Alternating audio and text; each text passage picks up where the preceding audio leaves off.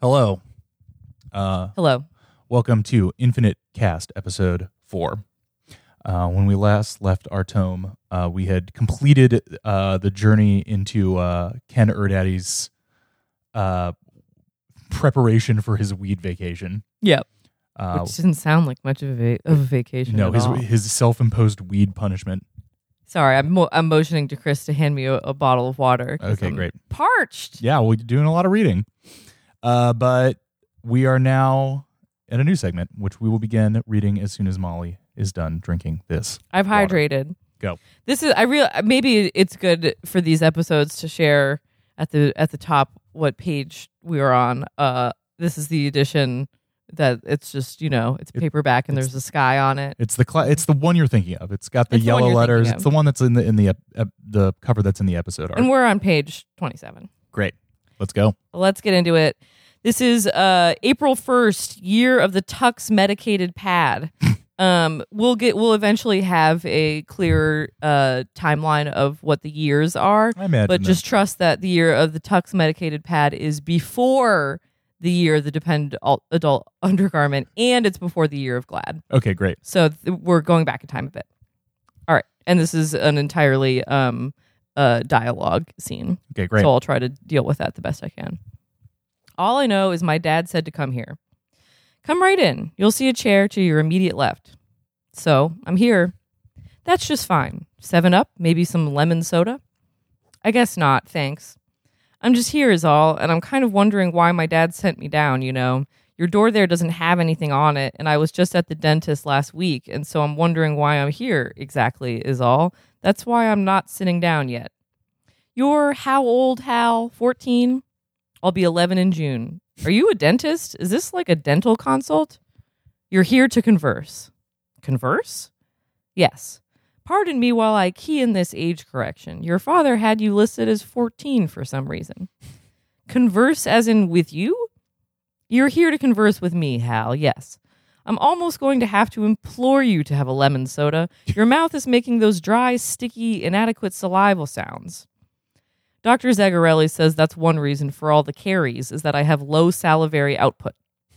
Those dry, sticky, salivalous sounds which can be death to a good conversation. but I rode my bike all the way up here against the wind just to converse with you? Is the conversation supposed to start with me asking why? I'll begin by asking if you know the meaning of implore, Hal. Probably I'll go ahead and take a 7 up then if you're going to implore. I'll ask you again whether you know implore, young sir. Young sir? You're wearing that bow tie after all. Isn't that rather an invitation to a young sir? implore is a regular verb, transitive, to call upon or for in supplication, to pray to or for earnestly, to beseech, to entreat. Weak synonym, urge. Strong synonym, beg. Etymology unmixed, from Latin implorare, im meaning in, plorare meaning in this context to cry aloud. OED condensed volume 6, page 1387, column 12, and a little bit of 13. Good lord, she didn't exaggerate, did she? I tend to get beat up sometimes at the academy for stuff like that. Does this bear on why I'm here? That I'm a continentally ranked junior tennis player who can also recite great chunks of the dictionary verbatim at will and tends to get beat up and wears the bow tie? Are you like a specialist for gifted kids? Does this mean they think I'm gifted? Here you are. Drink up. Thanks. Shol spa. That's supposed to be a drinking sound. I'm Was sorry. that sound that you made just before this the, the opening of a onomatopoeia of a can. Yes, you, you did a good job convey, Shulk conveying shulk that. spa. Woo ah. You were thirsty. So then if I sit down, you'll fill me in. Dot dot dot. Professional conversations conversationalist knows his mucous membranes after all. I might have to burp a little bit in a second from the soda. I'm alerting you ahead of time. Hal, you are here because I am a professional conversationalist, and your father has made an appointment with me for you to converse. Murp, excuse me. Tap, tap, tap. Shog spa. tap, tap, tap, tap. You're a professional conversationalist? I am, yes, as I believe I've just stated, a professional conversationalist. Don't start looking at your watch as if I'm taking up valuable time of yours. If himself made the appointment and paid for it, the time's supposed to be mine, right? Not yours. And then, but what's that supposed to mean, professional conversationalist? A conversationalist is just one who converses much. You actually charge a fee to converse much? A conversationalist is also one who, I'm sure you'll recall, excels in conversation. That's Webster's seventh. That's not the OED. Tap, tap. I'm an OED man, doctor, if that's what you are. Are you a doctor? Do you have a doctorate? Most people like to put their diplomas up, I notice, if they have credentials. And Webster's seventh isn't even up to date. Webster's eighth amends to one who converses with much enthusiasm. Another seven up? Is himself still having this hallucination I never speak? Is that why he put the moms up to having me bike up here? Himself is my dad. We call him himself, as in, quote, the man himself, as it were. We call my mother the moms. My brother coined the term. I understand this isn't unusual. I understand most more or less normal families address each other internally by means of pet names and terms and monikers. Don't even think about asking me what my little internal moniker is. Tap, tap, tap. But himself hallucinates sometimes lately. You ought to be apprised, was the thrust. I'm wondering why the moms let him send me pedaling uphill, here uphill, against the wind, when I've got a challenge match at 3 p.m. to converse with an enthusiast with a blank door and no diplomas anywhere in view. I, in my small way, would like to think it had as much to, to do with me as with you, that my reputation preceded me. Isn't that usually a pejorative clause? I am wonderful fun to talk to. I'm a consummate professional. People leave my parlor in states. You are here. It's conversation time. So we shall we discuss Byzantine erotica? How did you know I was interested in Byzantine erotica? you seem persistently to confuse me with someone who merely hangs out a shingle with the word conversationalist on it, and this operation with a fly by night one strung together with chewing gum and twine. You think I have no support staff, researchers at my beck? You think we don't delve full bore into the psyches of those for whom we've made appointments to converse? You don't think this fully accredited limited partnership would have an interest in obtaining data on what informs and stimulates our conversees? I know only one person who'd ever use full bore in casual conversation. There is nothing casual about a professional conversationalist and staff. We delve, we obtain, and then some, young sir. Okay, Alexandrian or Constantinian. You think we haven't thoroughly researched your own connection with the whole current intra-provincial crisis in southern Quebec? what intra-provincial crisis in southern Quebec? I thought you wanted to talk racy mosaics. This is an upscale district of a vital North American metropolis, Hal. Standards here are upscale and high. A professional conversationalist a professional conversationalist flat out full bore delves do you for one moment think that a professional plier of the trade of conversation would fail to probe beak deep into your family's sordid liaison with the pan Canadian resistance's notorious Monsieur Duplessis and his malevolent but allegedly irresistible amanuensis cum operative Luria P. Dash? Hell yeah. This is a that's the you'll whatever. I'll get it. I know. I'm, get it. I'm just excited about Quebec nationalists. Yeah. Listen, are you okay? Do you? I'm 10 for Pete's sake. I think maybe your appointment calendar squares got juggled. I'm the potentially gifted 10 year old tennis and lexical prodigy whose mom's a continental mover and shaker in the prescriptive grammar academic world, and whose dad's a towering figure in optical and avant garde film circles, and single handedly founded the Enfield Tennis Academy, but drinks wild turkey at like 5 a.m. and pitches over sideways during dawn drills on the courts some days, and some days presents with delusions about people's mouths moving but nothing coming out. I'm not even up to J yet in the condensed OED, much less Quebec or malevolent, malevolent Lurias. Uh, he continues to speak of the fact that photos of the aforementioned liaison being leaked to Der Spiegel resulted in the bizarre deaths of both an Ottawan paparazzo and a Bavarian international affairs editor, of an alpenstock through the abdomen and an ill swallowed cocktail onion, respectively. I just finished Jew's Ear. I've just started on Jew's Harp and the general theory of oral liars. I've never even skied. that you could dare to imagine we'd fail conversationally to countenance certain weekly, shall we say, maternal assignations with a certain unnamed bisexual bassoonist in the Albertan Secret Guard Secret Guards Tactical Bands Unit. Gee, is that the exit over there I see? That your blithe inattention to your own dear grammatical mother's cavortings with not one, not two, but over 30 Near Eastern medical attaches? Would it be rude to tell you your mustache is askew? That her introduction of esoteric mnemonic steroids, stereochemically not dissimilar to your father's own daily hypodermic megavitamin supplement derived from a certain organic testosterone regeneration compound distilled by the Jivaro shaman of the south central LA basin into your innocent looking bowl of morning Ralston.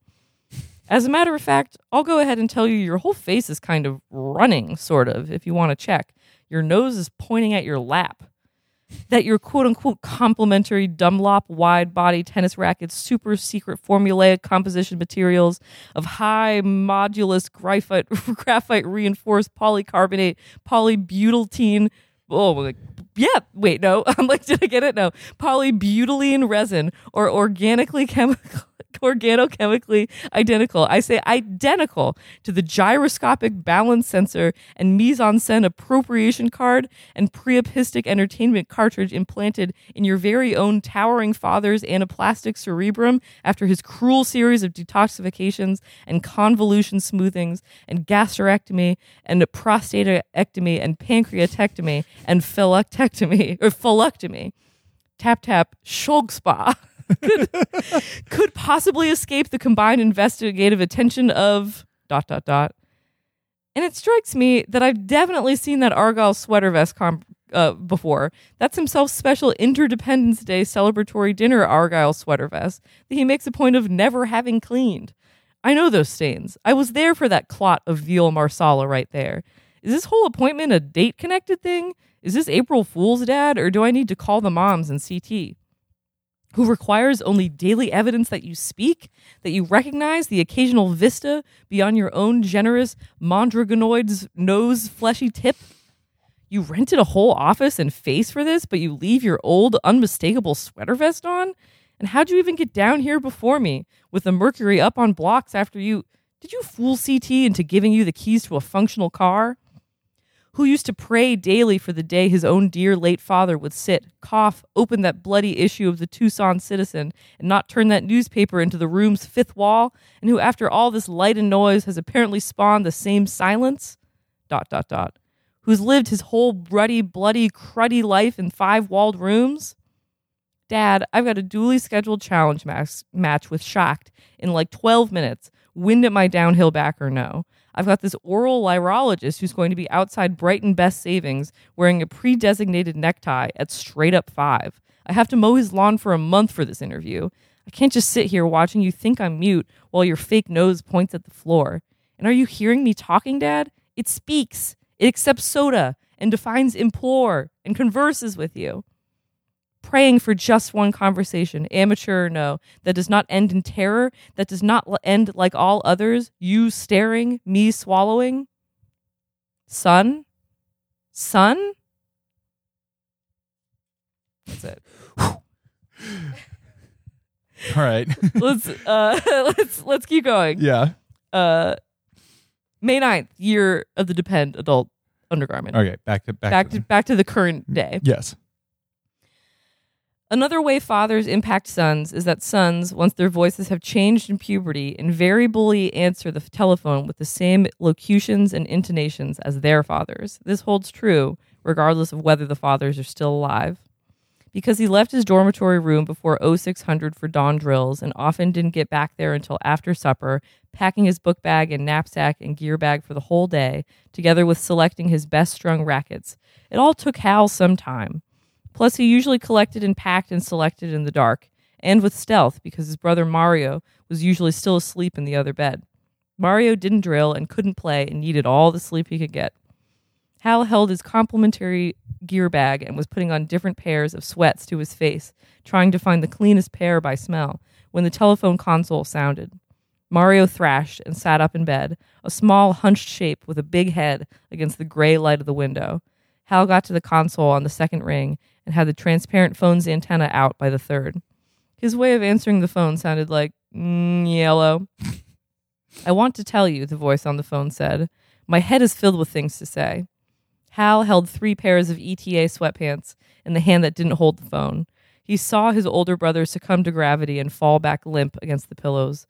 Mario often sat up and fell back, still asleep. I don't mind, Hal said softly. I could wait forever. That's what you think, the voice said. The connection was cut. It had been Orin. Hey, Hal? The light in the room was a creepy gray, a kind of non light.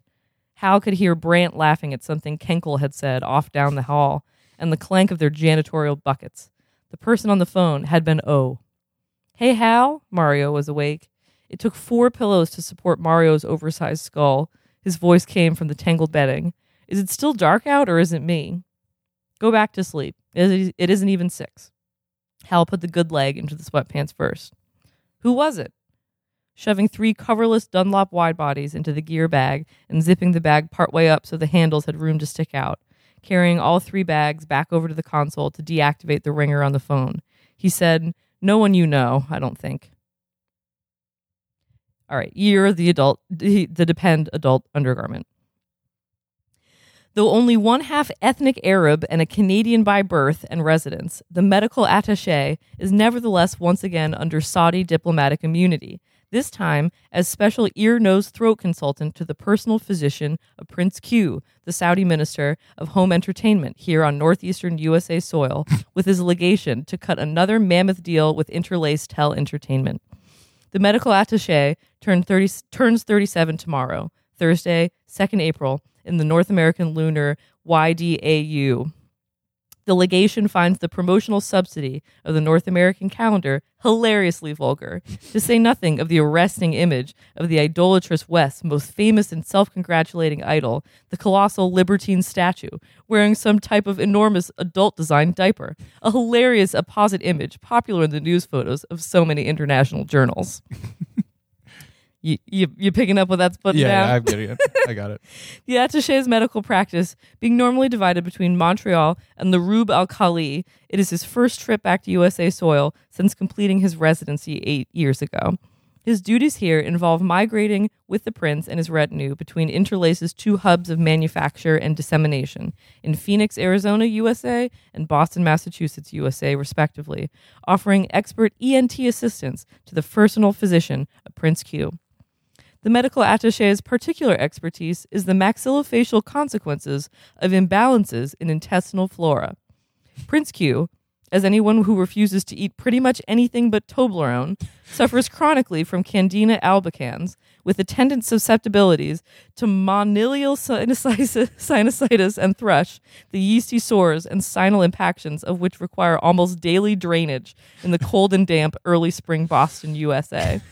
A veritable artist, possessed of a deafness non-pareil with cotton swab and evacuation hypo. The medical attaché is known amongst the shrinking upper classes of petro-Arab nations as the DeBakey of maxillofacial yeast, his staggering fee scale as holy ad valorem.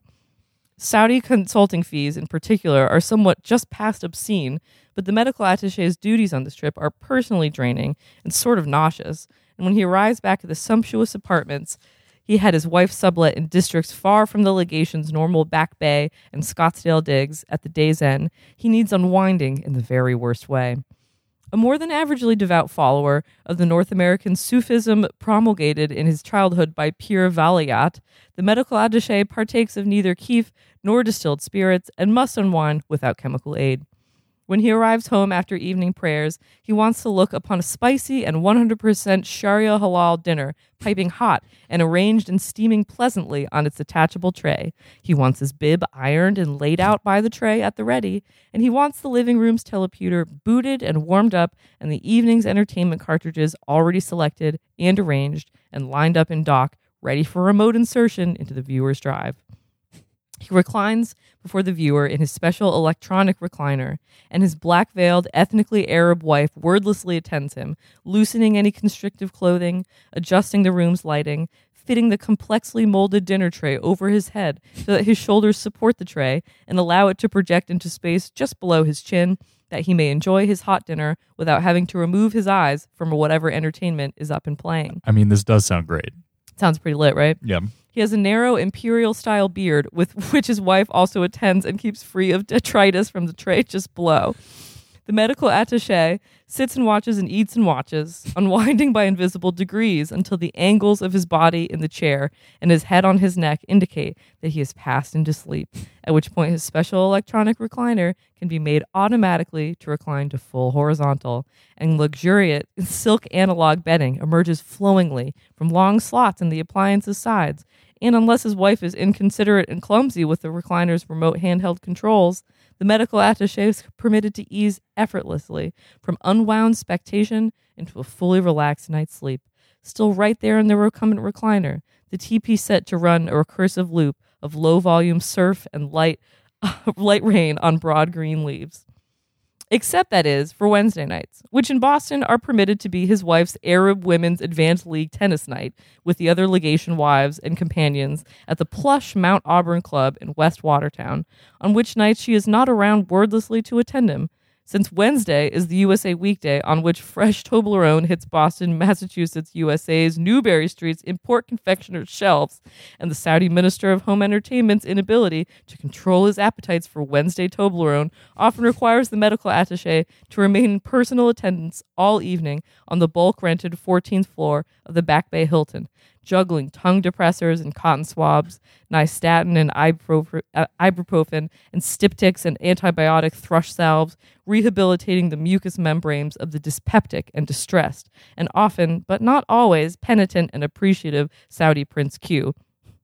So on April 1st, YDAU, when the medical attache is, it is alleged, insufficiently depped with a Q-tip on an ulcerated sinal necrosis and is subjected at just 1800 hours to a fit of febrile thrush hive pique from the florally imbalanced Minister of Home Entertainment and is by high volume fiat replaced at the royal bedside by the prince's personal physician, who's summoned by beeper from the Hilton sauna. And when the damp personal physician pats the medical attache on the shoulder and tells him to pay the pique no mind, that it's just the yeast talking, but to just head on home and unwind, and for once make a well deserved early Wednesday evening of it. And but so when the attache does get home at like 1840, his spacious Boston apartments are empty, the living room lights undimmed, dinner unheated, and the attachable tray still in the dishwasher. And worst, of course, no entertainment cartridges have been obtained from the Boylston Street interlace outlet where the medical attache's wife, like all the veiled wives and companions of the prince's legatees, have a complimentary goodwill account. And even if he weren't far too exhausted and tightly wound to venture back into the damp urban night to pick up entertainment cartridges, the medical attache realizes that his wife has, as always on Wednesdays, taken the car with the diplomatic immunity license plates, without which your thinking alien wouldn't even dream of trying to park publicly at night in Boston, Massachusetts, USA.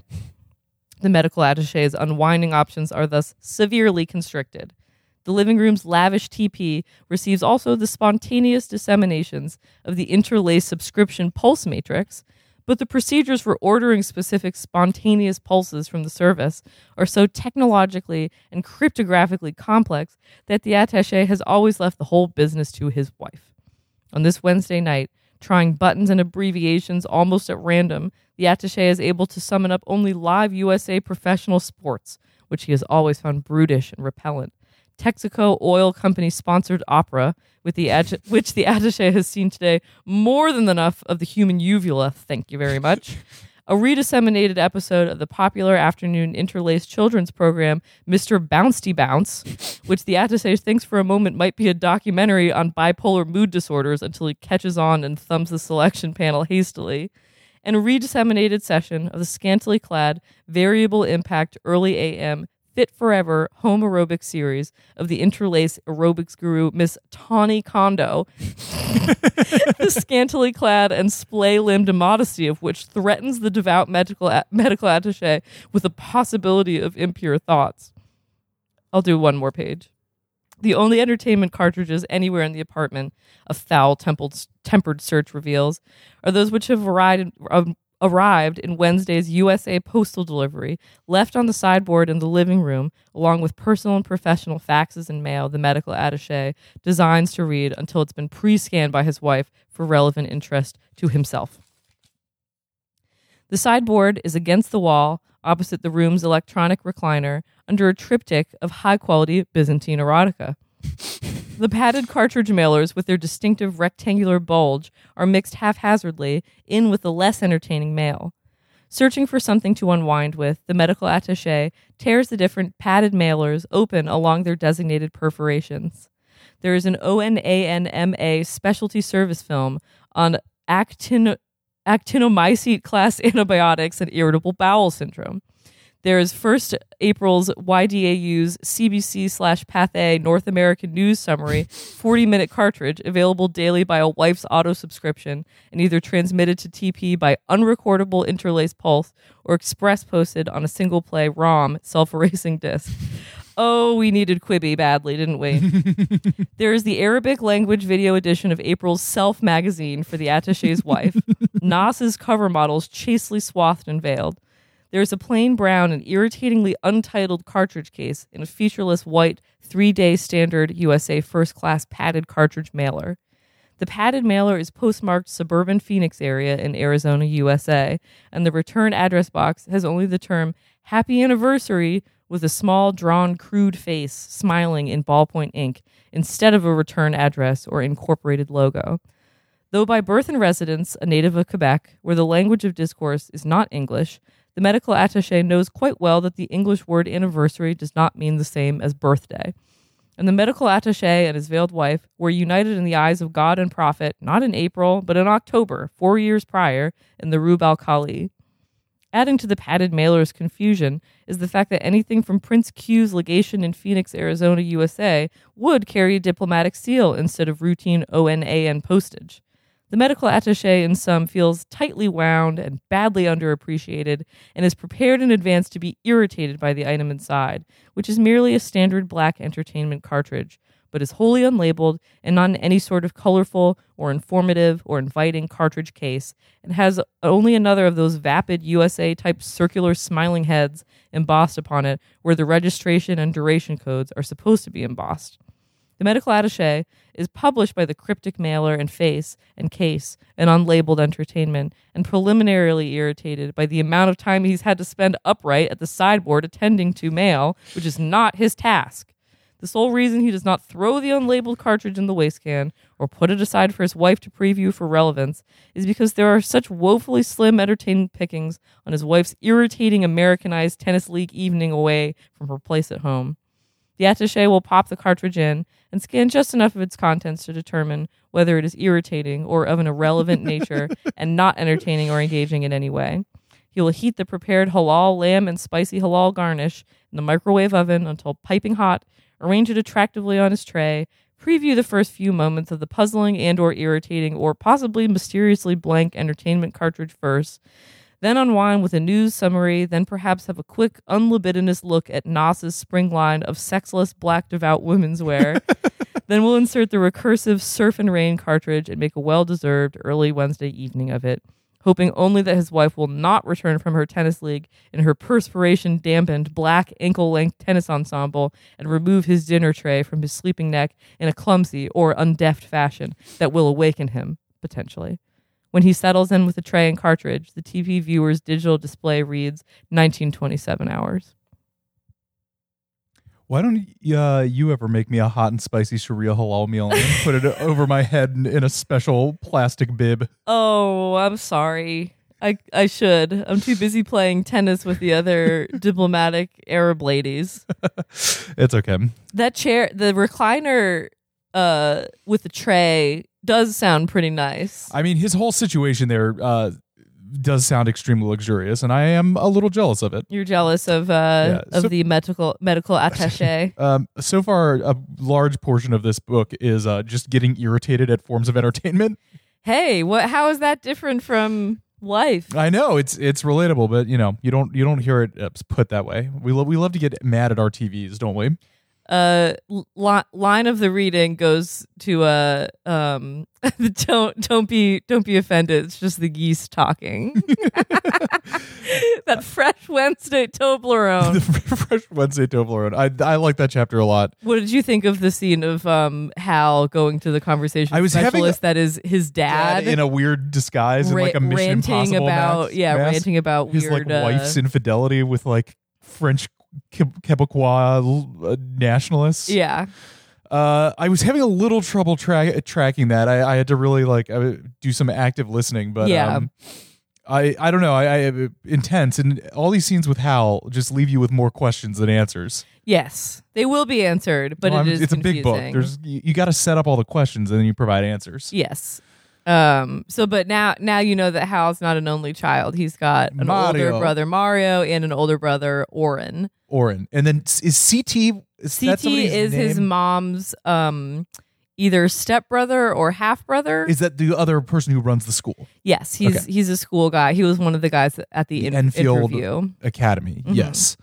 Um, yeah, when I say ETA, that's Enfield Tennis Academy. I, I I get that you kind of get you get the name of something and then he moves into uh, abbreviations. Yeah. which I like. I like Yeah. I like stuff like that. which are easy to look at, harder, Harder to, to, read. say. O N A N O N A N. O N A N. Uh, I I like the um that that depends adult undergarment didn't just sponsor the year but got a giant depend on the Statue of Liberty. It's, I mean, it's so nuts, but like people are putting masks on statues. Yeah, it I know it's not the same thing. Like it's not, you know, a sponsored sponsored time is not the same thing as you know encouraging people to deal with coronavirus by like uh putting a mask on you know statues or whatever. But like kind of. Yes. No, it's not. It's it's it's one of those things that is uh, vi- patently absurd until it happens, and it, and it seems dangerously close to happening. We might put a, a diaper on our uh, on our Liberty lady yet. We're gonna put a diaper on the moon, Lib- the Libertine lady. the Libertine lady, We're gonna put a diaper on the moon. folks. We're gonna dipe the moon. uh, yeah, good segment. I again, I'm just like, where? How, how is how are these things going to intersect? It's unclear. Unclear. We'll see. Um, but I'm I'm along. Well, they're all in Boston. they are. Boston and Arizona are somehow like you know they're they're I see the nexus there. It's yeah, like there's two- Boston, there's Arizona, there's Quebec. Yeah. um last time I said I had another topic for conversation in one of these, uh, and I'll put it on this one, even though we're running a little long. Uh, we the other night watched Southland Tales, Mm-hmm. uh, and while I was thinking of it, I was thinking that that movie and Molly can do you confirm? Uh, do you concur? Uh, has big infinite jest energy. Big infinite jest energy for sure. Yeah.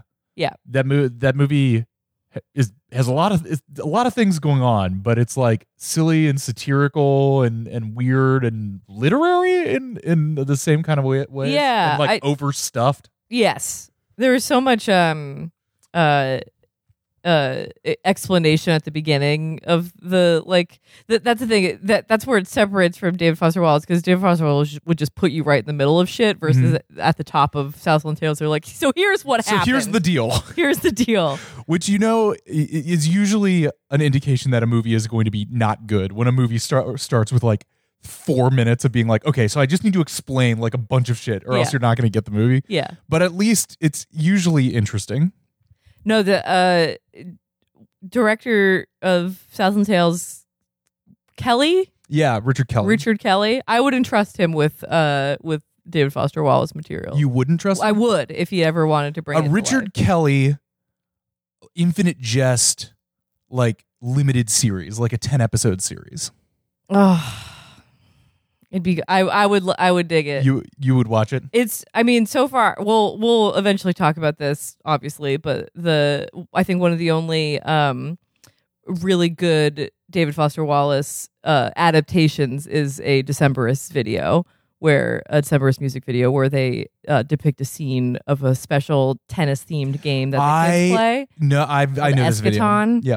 Uh and watching that it w- i was truly like holy shit like no way they did it They did it. so like seeing someone do this oh my god Uh let's get Colin Meloy on the pod. sure Uh wishing that into the universe. All right, I got to go play Dungeons and Dragons. Okay, Chris has got to go play Dungeons and Dragons. Uh more more to come. Uh I don't know. Thanks know. for listening. Thanks for listening. Rate, review, subscribe, do all the bullshit, whatever.